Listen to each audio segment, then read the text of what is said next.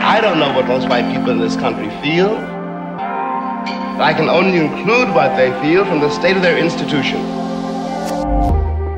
Now, this is the evidence.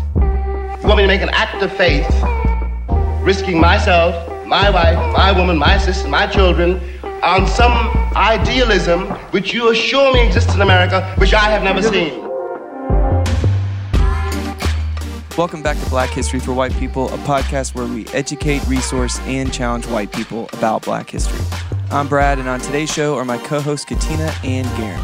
Today's topic is labor unions, and this is going to be part one of part two, so make sure that you listen to this before you listen to part two. We're going to hear about some racism and some racial massacres, but we're also going to hear about some racial solidarity that caused real change. So we dive into what are labor unions, what are strikes, what the collective action looks like within the labor force, talk about the violent history, and walk through what it looked like pre emancipation in Jim Crow. We talk about one of the first large scale attempts at labor unionization, talk about some events in St. Louis, the CIO, and then we walk all the way up to civil rights, which is what we're going to hit on in part two. We hope you enjoy the discussion.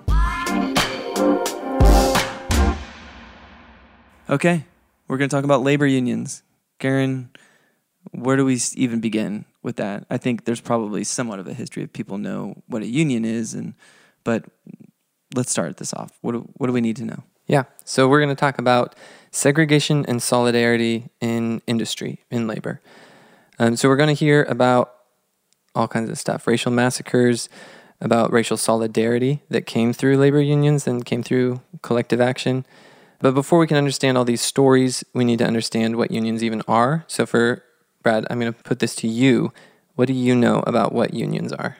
I think that there are groups of people that have come together and have set expectations for what they do and what the companies they work for provide.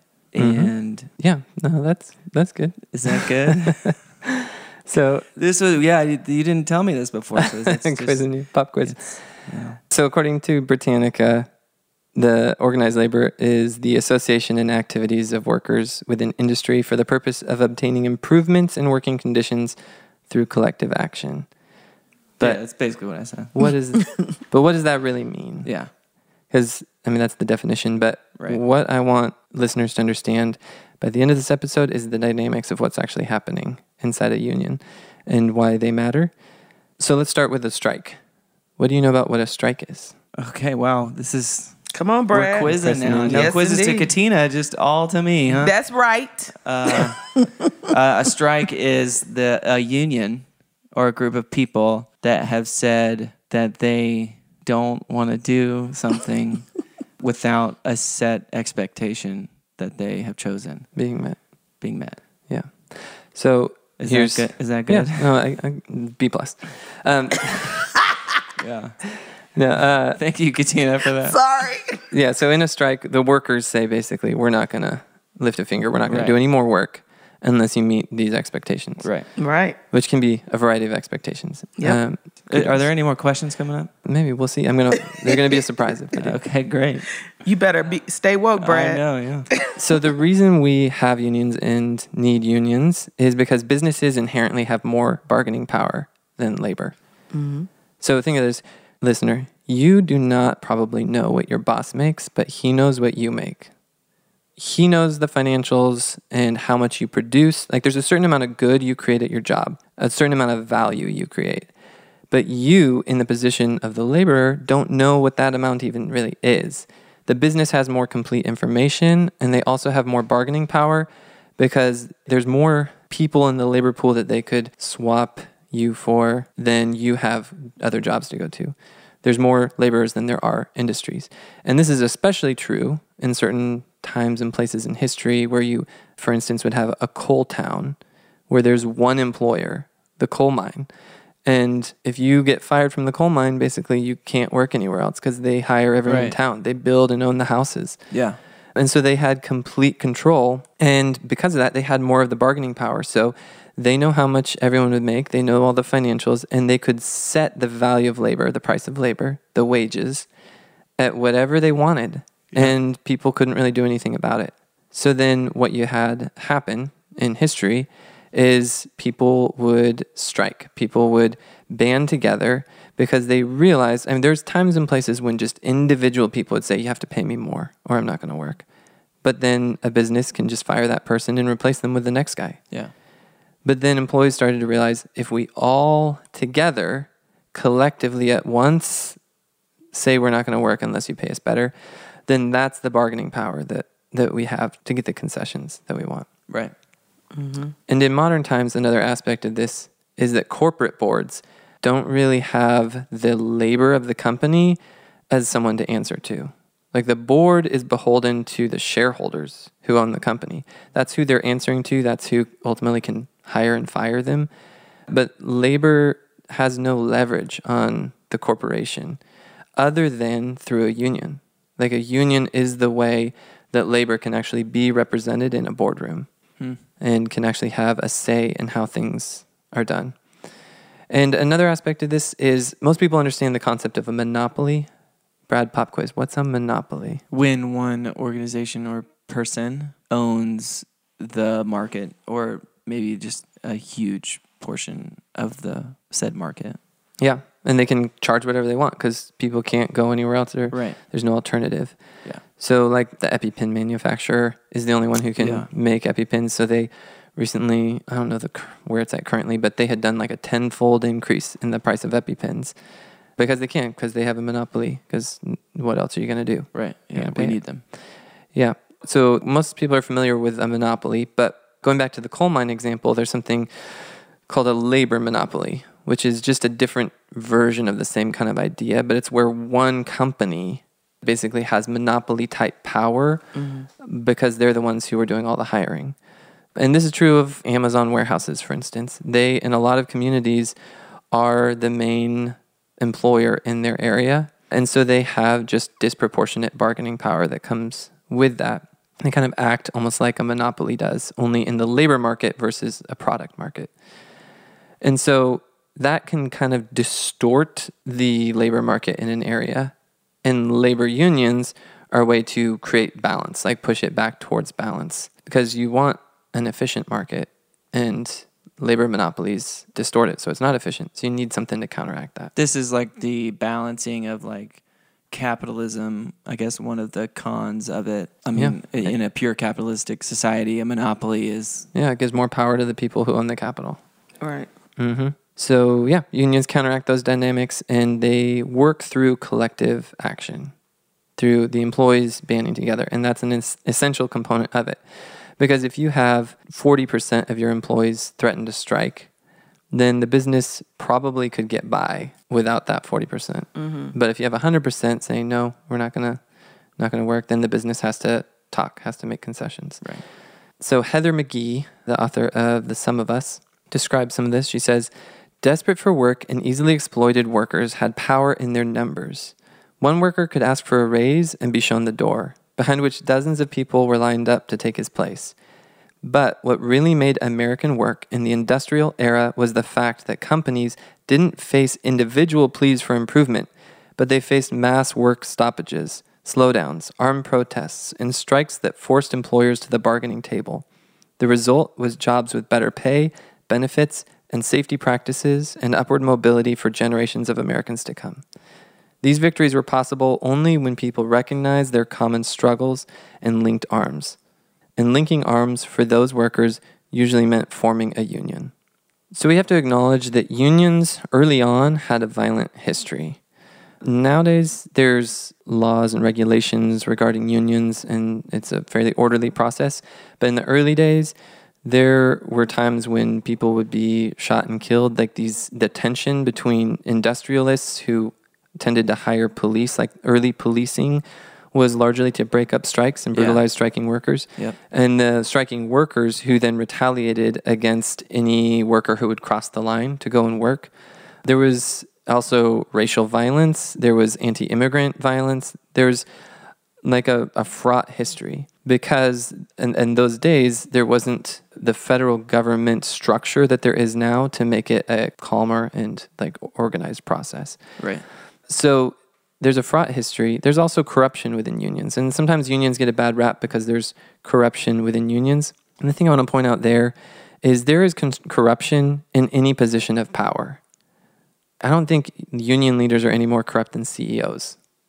It's just they, they get a worse rap for it because industry wants to peg them as corrupt so that unions become less popular. Right. But if you look at corporate boards and the corrupt things that they're doing, instead of dealing that they're doing, like white collar crime that they're doing, and then compare that to unions, I, I think there's just inherently corruption is a problem for any position that has a lot of power, and union leaders do have a lot of power. So Yeah. corruption is a factor there, but also it's not inherent to what a union is Right. a corporation, its ultimate goal is to make money for shareholders. A union's ultimate goal is to create value for labor, for the workers. And so neither of those ultimate goals are inherently problematic, but I think if I had to pick one, I think labor unions actually are serving a better purpose because they're caring for the workers, not just for people who have a bunch of equity. Right.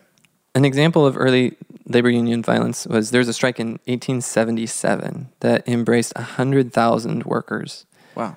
Pittsburgh militia fired into a crowd and killed several people. Workers retaliated by destroying 39 buildings, 104 locomotives, 1,245 train cars. At the end of the strike, one to 200 people were dead and many hundreds more were injured or imprisoned. These things erupted That's huge. I mean, even if that if that happened today, that sounds massive. Yeah, yeah. So in the last two decades of the 19th century, so during that era, kind of late 1800s, early 1900s, unions were they they kind of had this abrupt arrival on the scene in America. And during those two decades, more than 6 million workers were involved in 23,000 strikes. This was part of what shaped the modern world. And from unions, we got things like the 40 hour work week, paid overtime, vacation days, health and retirement, and safety standards. The things that we take for granted now as part of the world that we live in. Yeah. Wow. Yeah, that's just regular federal employ employer law. Yeah. Now. Yeah. But back then, those things were kind of unheard of. Like people used to work six days a week before unions arrived on the scene. That was like the norm in the expectation. In the South, it was even criminalized for sharecroppers not to work six days a week. They could actually, as part of the black codes, they could actually get arrested for vagrancy for not working on Saturdays. But that was like such the expectation that people work six days a week. And it was because of labor unions bargaining collectively against employers that that changed. And it used to be the case that people worked for 10 or 12 hours a day. They didn't get paid overtime. Uh, Like labor used to be kind of terrible Brutal. brutal. People, there weren't safety standards, so people would die by the thousands in some industries. Like just in Wow. massive amounts of death. If you start to look into New York City and kind of do Google and research some of the subsurface infrastructure that was built in New York City, it's just just thousands of people would die. Like the Empire State Building. Mm-hmm. I did that tour and it was just amazing hearing about the workers. hmm Yeah, they were expendable and discardable, and if they die, then you don't have to keep paying them. So there's not really an incentive for the employers to make things safe, and there was not the same kind of lawsuit scene that there is now, or that probably would have also changed it. But but yeah, unions came onto the scene and collectively bargained and then lobbied in Congress and the government for changes to the laws that have made the world the place that we just kind of take for granted now. So before emancipation, there were a lot of white poor people who were in the South. Like not all Southerners benefited from slavery. In fact, many of them did not. Many of them were poor. Yeah, we've talked we've talked about this a bunch. I feel like I know where you're go- where you're headed. hmm Yeah, the way that the dynamics worked were th- these these poor whites could have benefited, Right. would have benefited from an end to slavery, Uh-huh. and just the irony of the fact that they didn't oppose slavery, because they were basically competing with free labor. And how low do you have to like? What do you have to set your own wage at, your own pay rate, in order to compete with free? Right. It's also the last place aversion. Yeah. And they were willing to go along with it because they knew that at least we're not in the position of the black enslaved people. Right. But the people who were enslaved got no fruit of their own work. the people, the white people who didn't enslave others, they were harmed by it because they're working in a job market where basically you can't charge anything. The only people who really benefited were the people at the top. And there was actually about 200 people in the whole of the South that gained like the vast majority. I don't have the percentage here, but the vast majority of the benefit went to the, just this very small group. Hmm. But they were able to control the system. They were able to basically brainwash the poor whites into thinking that they were somehow benefiting from the system that actually was trapping them in poverty also. Hmm. But part of the way that they did that and part of the way that they continued to do that after slavery ended was by creating this mentality of zero sum game. Trying to get them to think the only way you can benefit is if you harm others. The only way you can benefit is by seeing others pushed down. But the reality is that's not actually how economics works. The reality is when other people benefit, they then take the money and the productivity and they reinvest that into the economy and everyone can rise together. But that's not the world that they thought was possible at the time. And so that's not the world they created. So then meanwhile, that's what was going on in the South with Southern whites. But there was also racism from that zero sum game idea that was up in the North. And W.B. Du Bois wrote about this, saying, Nevertheless, at the same time, white labor, while it attempted no denial but even expressed faint sympathy, saw in the fugitive slave and in the millions of slaves behind him, willing and eager to work for less than the current wage, competition for their own jobs. What they failed to comprehend was that the black man enslaved was even more formidable and fatal competitor than the black man free. Wow. So that's before slavery ended and the dynamics at that point.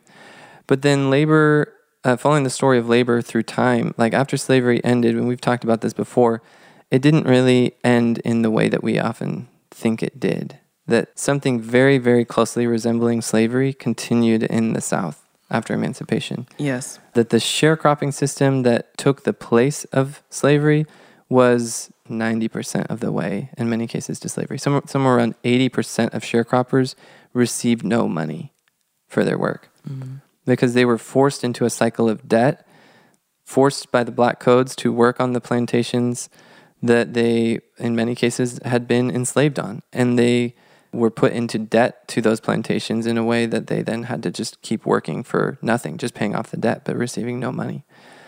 So then sharecroppers often banded together and they started to form what was kind of like an early union, banding together and demanding better pay and better practices.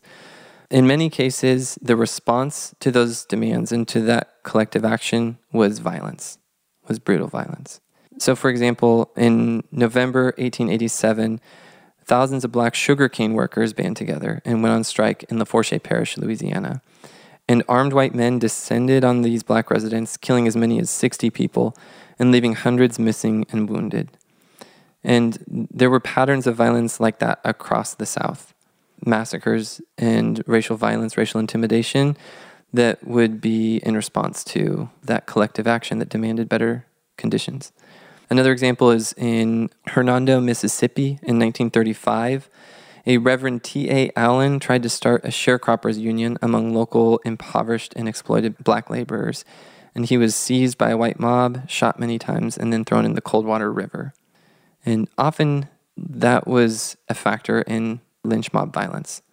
What's so crazy is that what black people hear today when we're talking about reparations or when we're talking about equity, equality, and justice is that black people need to pull themselves up by their bootstraps.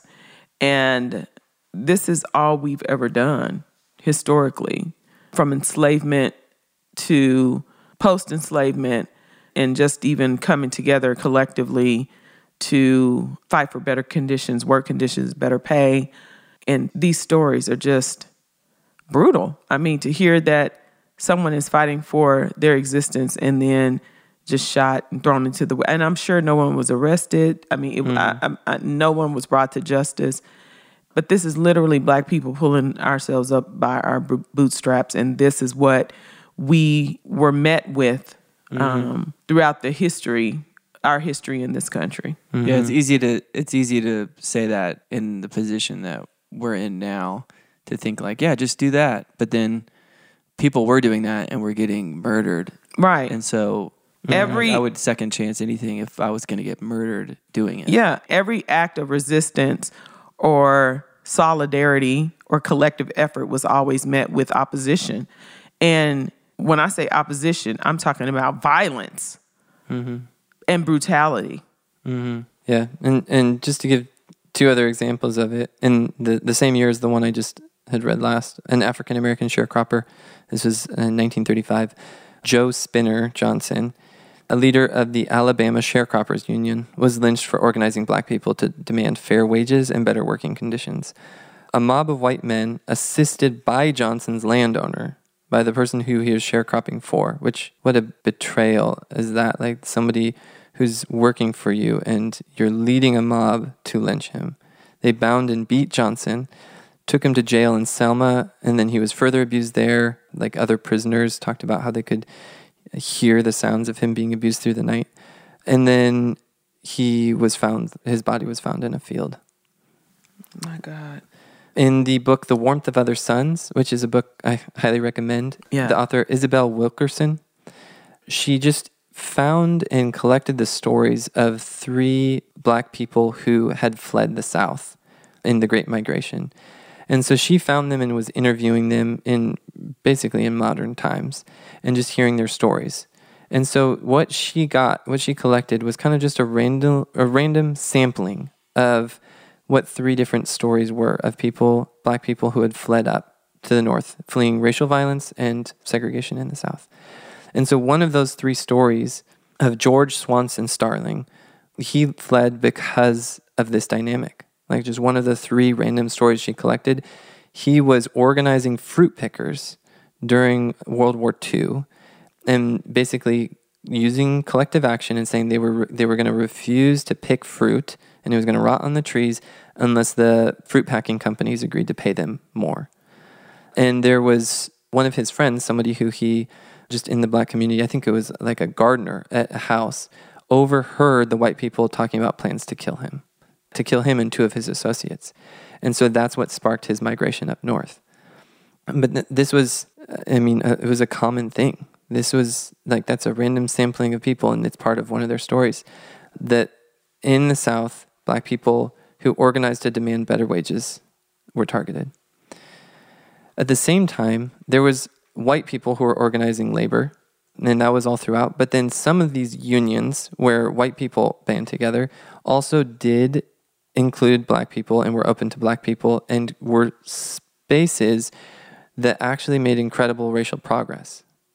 There were spaces that actually created racial solidarity. Because the dynamic is, and we've mentioned this before, if you are white laborers and you strike, and black people are not part of your union, then the industrialist who you're in competition with can just fire your whole crew and they can just bring in black labor to replace you. But if black people are part of the union, then the industrialist has nowhere else to turn. So it actually made unions stronger for them to be integrated. But industrialists knew this, the wealthy people in the South knew this, and so that's why they tried to sow division and racial division. Right. But before they could do that, back in the 1880s, there was a union called the Knights of Labor. It was one of the first large scale attempts at labor organization. And they worked across color lines, arguing, and here's a quote from their stuff. They say, Why should working men keep anyone out of the organization who could be used by the employer as a tool to grind down wages? The Knights of Labor motto was, That is the most perfect government in which an injury to one is a concern of all. And the latter half of that phrase was their mantra. They said it over and over again in their stuff that an injury to one is a concern of all. And one way to kind of understand this in modern times, but in modern terms, is anyone who's following the, the stuff in Ukraine right now, NATO is almost following the same dynamics as a union. It's that idea of it, an attack against one is an attack against all. And so any individual European country would perhaps be threatened by and have to make concessions to Russia because of a worry that Russia would invade them. But when all the European countries band together and say, no, an attack against any one of us is going to be treated as an attack against all of us, then that makes them strong enough that it's a deterrent where Russia doesn't want to mess with any NATO country. And so that's kind of the dynamic that unions should form, that when they're working correctly, that's what they form. So Heather McGhee, with black workers in the union, white workers gained by robbing the bosses of a population they might exploit to undercut wages or break strikes. At the same time, black workers gained working for and benefiting from whatever gains the union won. So they helped everyone. The Knights of Labor grew to 700,000 people in the 1880s. In the South, nearly half of the union members were black, but white employers undercut the unity of the Knights by deliberately sowing racial hostility. The Knights of Labor only lasted a decade and fell apart and gave way to Jim Crow and the American Federation of Labor, which became the dominant union and was segregated. So after World War I, jumping forward, the business community closed ranks and they honed their anti union tactics. When the American Federation of Labor struck U.S. Steel in the fall of 1919 and shut down half the steel mills in the country, management used every dirty tactic available to them. They smeared the union leaders in the press by calling them Reds and Bolsheviks, basically calling them communists. They derided the striking workers because they were immigrants. They encouraged local and state militia to intimidate and harass the strikers. They brought in 30,000 to 40,000 African Americans and Mexican Americans as strikebreakers to try to bypass the striking workers. They taunted and locked out strikers, taunted them for losing their good white jobs. And this would be the big business playbook for decades to come. They, and, and it, it was like a feedback loop because really what the unions needed was racial solidarity to stand together in order to bargain for better conditions.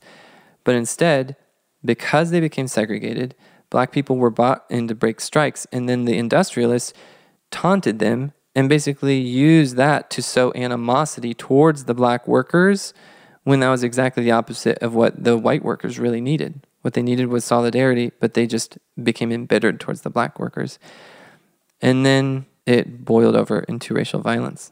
Du Bois spoke of the failure of solidarity to win shared gains and said, It failed to work because the theory of race was supplemented by a carefully planned and slowly evolved method which drove such a wedge between the white and black workers that there probably are not today in the world two groups of workers with practically identical interests who hate and fear each other so deeply and persistently, and who are kept so far apart that neither sees anything of common interest.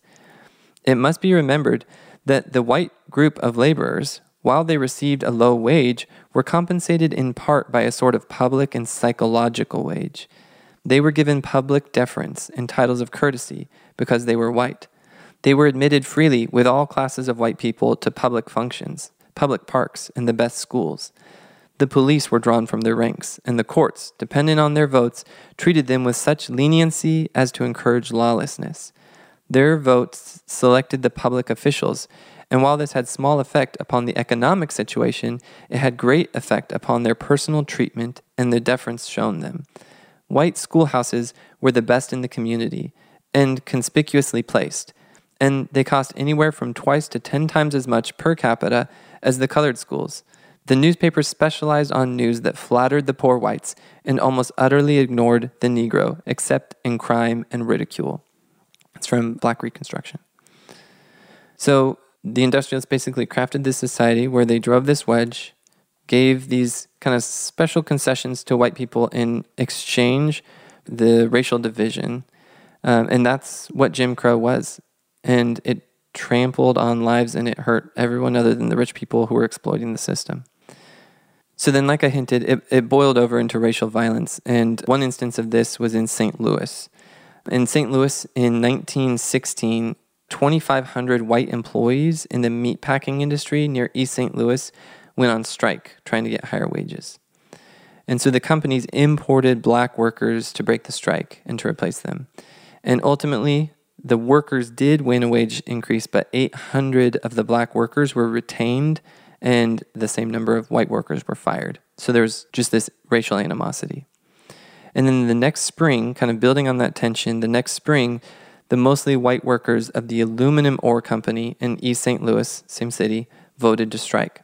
The company recruited hundreds of black workers to replace them, and at a labor meeting, the white workers circulated rumors of black men fraternizing with white women. And so 3,000 white union members formed a mob and attacked black residents of East St. Louis at random on the streets.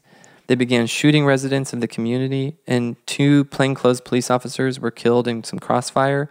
And then, when news of that got out, roving white mobs rampaged through the black community, burning homes and businesses, assaulting men, women, and children. As many as 200 black working people died, and 6,000 were left homeless. Wow. And then similar riots happened in Atlanta, in Wilmington, and many other places. There were these riots built on this tension that had been created. But the white community was not completely naive to what was happening and the way that they were being played off of the black community. And so there was a resurgent effort to create racial unity and an interracial labor union that really became effective in, around 1935. That's when the AFL, American Federation of Labor, the, the segregated union, splintered. And coming out of that was the Congress of Industrialized Organizations, the CIO. And the CIO, like the Knights of Labor before them, was an integrated union. And that opened up a new era of progress and labor empowerment. What's sad is that even in this, black people were still being commodified because we can't be that naive to think that race relations improved, even though black people were allowed to join these unions, it was a means to an end. Mm-hmm. And so, yet another way that black people are propped and commodified.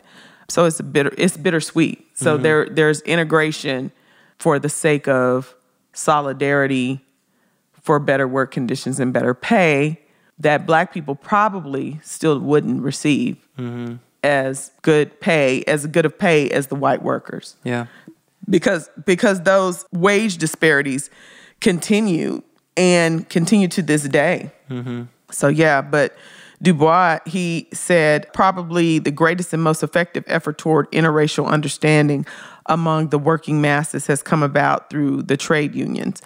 As a result of the organization of the CIO in 1935, numbers of men like those in the steel and automotive industries have been thrown together I like that, thrown together, fellow workers striving for the same objects. There has been on this account astonishing spread of racial tolerance and understanding. Probably no movement in the last 30 years has been so successful in softening race prejudice among the masses. And so I, I and I and I get that and I understand that, but I do know that it came, it still came at a high cost mm-hmm. to to black bodies. Yeah. And and to your point, it's it wasn't real love. Right. Like love is when you do something that's good for someone even when it costs you something. This was like a love of convenience. It's like it was to the benefit of white people to have solidarity. So they had the solidarity, but they didn't have it when it was going to cost right. them something. And black people, you know, for African Americans, yes, there was representation and there was a reckoning in a sense of black people taking up these spaces and white people having to engage with them in a different way. And my generation for sure stands on the shoulders of those who worked during the Industrial Revolution and had to contend with sharecropping and forced labor and even joining forces with enemies basically, in order to just work and put food on the table. I, I can't imagine just all of the intersections hmm. and how they landed on African American people and how you had to basically pick your poison in a, in a sense. Mm. Yeah. Yeah. Heather McGhee chimes in on the on the CIO talking about it. She says it was in those years that unions reached a high watermark with about one in three American workers being a member of the union. Unions had the bargaining power to set wages across major industries. The 40 hour work week, overtime pay, healthcare benefits, retirement benefits were all popularized through collective bargaining in the 1930s and 1940s. The power to win these benefits came about through racial solidarity. So there was I mean, it wasn't it wasn't necessarily even driven by love, but even as kind of tainted as it was, that solidarity made real change that has made America better, Yeah. made us better and stronger. And and I think that some real love did come about through that because once these people these groups that were pitted against one another began to cooperate. I mean, Du Bois quote basically says that he saw that it was like from his perspective as he was writing that it was a movement towards actual racial understanding because I mean we've talked about this before proximity is not enough to create racial understanding and racial it's not enough to end racism and racial stereotypes but it is a first step that's necessary Yeah. and so collective action and the collaboration in labor was a first step that started to create progress. And so that kind of the, the civil rights movement kind of came about in that context where a third of workers in America are now working in, in places where there's solidarity to some degree through the unions. Thanks for listening to this episode. If you are looking for more information on what we discussed, take a look at the show notes or go to blackhistoryforwhitepeople.com. If you'd like to play a supportive role in the podcast, you can support us for $5 a month at patreon.com backslash black history for white people. On our next episode, we're going to continue the discussion in labor unions with part two. We'll leave you with this quote from Booker T. Washington You can't hold a man down without staying down with him.